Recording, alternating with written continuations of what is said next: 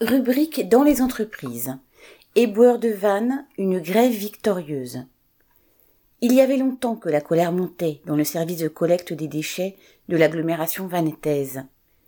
Quand la CGT a appelé à une journée de revendication le 24 mai, 90% des 47 agents ont arrêté les tournées à l'embauche de 5 heures du matin. Avec 1500 euros nets pour 10 ans d'ancienneté 1800 euros pour 22 ans au maximum des grades, les éboueurs n'ont pas accepté l'aumône de 50 euros brut promise pour juillet.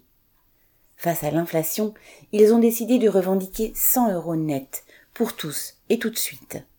D'autant que, malgré la mécanisation intervenue il y a quelques années, les conditions de travail ne se sont pas améliorées.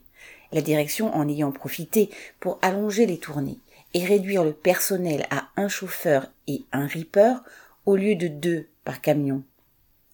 Les déchets se sont rapidement accumulés partout dans les communes de l'agglomération, en particulier dans le centre historique, autour des colonnes de collecte qui remplacent les circuits individuels.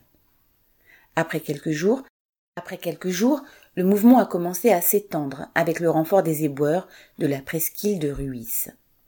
Face à ce mouvement, la présidence de la communauté d'agglomération de Vannes a donné consigne à la population de ne plus sortir les bacs, dans l'espoir que celle-ci ferait alors pression sur les grévistes.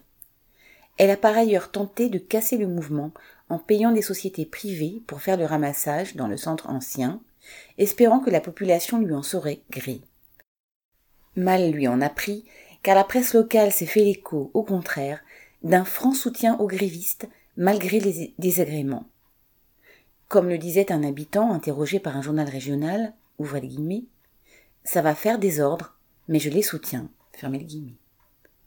Après une semaine de grève totale, dans laquelle ils sont restés parfaitement soudés, décidant en assemblée générale chaque action, chaque revendication et chaque étape de la négociation, les agents de la collecte des déchets ont fait céder leur patron.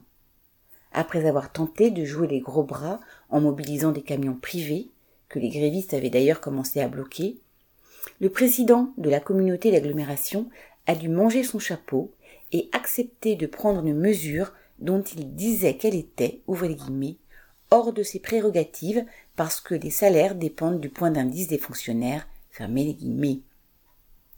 Il a accordé sur trois mois 85 euros nets à tous les agents de la collecte des déchets et aussi, par extension, à ceux du service des eaux sous la forme de primes mensuelles.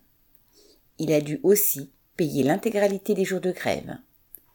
La victoire a été saluée en Assemblée générale et les éboueurs ont repris le travail le 1er juin. Correspondant Hello.